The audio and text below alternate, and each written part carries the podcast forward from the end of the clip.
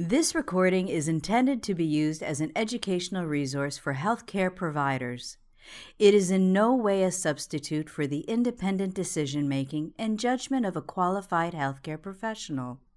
It should not be used to make a diagnosis or to overrule the advice of a qualified healthcare provider, nor should it be used to provide advice for emergency medical treatment. Interpreting Central Venous Pressure Waveforms by Dr. James DiNardo. Hi, my name is Jim DiNardo. I'm a professor of anesthesia at Harvard Medical School and one of the um, cardiac ICU attendings here at Children's Hospital Boston. I'm going to talk now about um, our central venous pressure trace and the kind of information that we can get from a central venous pressure trace, and also about how a central venous pressure trace is uh, generated and uh, what implications that has. So again, it's important to remember that when we're measuring a, a CVP, what we're we, we are in fact measuring a pressure in the central circulation. So in the superior vena cava or in the right atrium, depending on where the tip of the catheter is. But in fact, what's happening is this pressure is a consequence physiologically of volume changes in the superior vena cava or the right atrium in the setting of the compliance of, the, of those two systems. What we see here when we look at a CVP trace, we see a volume moving in and out of the right atrium or the superior vena cava being represented as a pressure here. This pressure, we're going to talk about this trace is one beat of the central venous pressure. And you can see that there's a, num- a couple of waves here. So this first wave on the upstroke here is known as the A wave. And you can see that that is actually occurring, we can see with the simultaneous A line trace, as a late event in diastole. So here is end diastole in the arterial blood pressure trace right before the onset of systole. And if we look up here at the EKG, that same interval corresponds with the atrial contraction of the EKG. So this is an end diastolic event. And what this represents, this is the pressure generated in the right atrium or the superior vena cava when the atrium contracts in late diastole. And that is the pressure that's generated. And that pressure is a consequence of the volume of blood that's moving into the atrium and the compliance of the atrium. So you can imagine a circumstance where if you have a very compliant right atrium, even if you have a lot of volume moving in with the atrial contraction, the A wave is not going to be very big. By the same token, if I have a very non compliant right atrium, a very young patient, and I have a lot of volume moving in, let's say they've been given a big volume infusion, and I have a very forceful atrial contraction, I'm going to see a big A wave here. The next part of the CVP waveform is the C wave. You can see with the simultaneous A line trace that the C wave occurs during the onset of ventricular systole. And if we look up here at the EKG, that same time interval corresponds to the R wave. What the C wave represents is bowing of the tricuspid valve back into the right atrium during systole, such that there is a transient decrease in atrial compliance and an increase in atrial pressure. During tachycardia, the C wave commonly becomes merged with the A wave, and under those circumstances, it's almost impossible to differentiate the A and the C waves.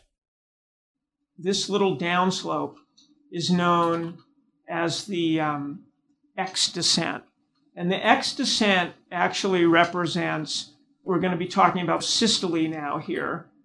See, now we're under the systolic portion of the arterial line trace and we're into the QRS of the EKG. And it also represents um, a combination of factors. It represents um, the atrium relaxing, and as a consequence of that, the tricuspid valve apparatus is descending towards the apex of the ventricle, And that in turn um, results in the formation of this, of this X descent. Now, the next thing we see here is the um, V wave. And every human being that has a CVP line in has a V wave. The V wave is a late systolic event. You can see with the simultaneous A line trace that the V wave is occurring during late systole. And again, if we look up here at the EKG, this interval corresponds to the T wave of the EKG. A V wave is a normal physiologic wave, and it occurs as a consequence of filling of the right atrium during ventricular systole. So the height of the V wave is going to be totally dependent on the compliance of the right atrium and the volume of blood that is coming back into the right atrium during ventricular systole. So a very large V wave can in fact be due to the presence of tricuspid regurgitation because there's actually regurgitation of blood into the right atrium during systole, and that's what augments the V wave. But it also could be due to an instance where there's a lot of volume coming into the right atrium during ventricular systole in a circumstance where the atrium isn't very compliant.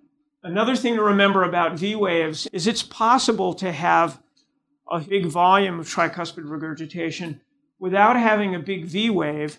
And the reason that would happen is that if the right atrium were very, very compliant. So if a patient had tricuspid regurgitation for a very long period of time and their right atrium had gotten distended and very compliant, it's conceivable that they could regurgitate a lot of volume back into the right atrium without generating a high V wave because the pressure we see on the CVP trace, remember, is, a, is due to the combination of the volume regurgitated and the compliance of the chamber it's regurgitating into.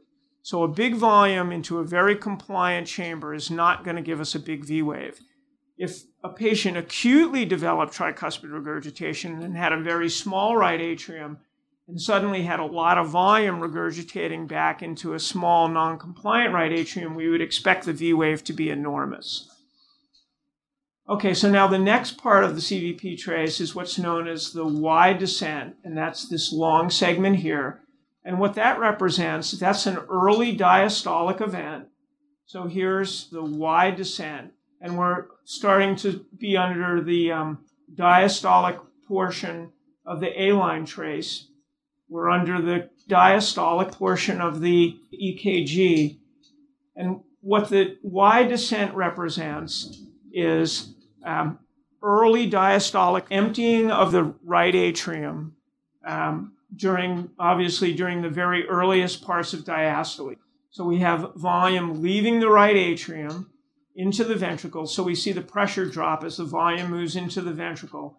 And then now we move into the next A wave, which represents a contraction of the atrium, which gives us another um, A wave here and another pressure increase. This recording is a production of Open Pediatrics, a free and open access resource for pediatric clinicians worldwide. For more pediatric care materials or to join our global community, please visit our website at openpediatrics.org.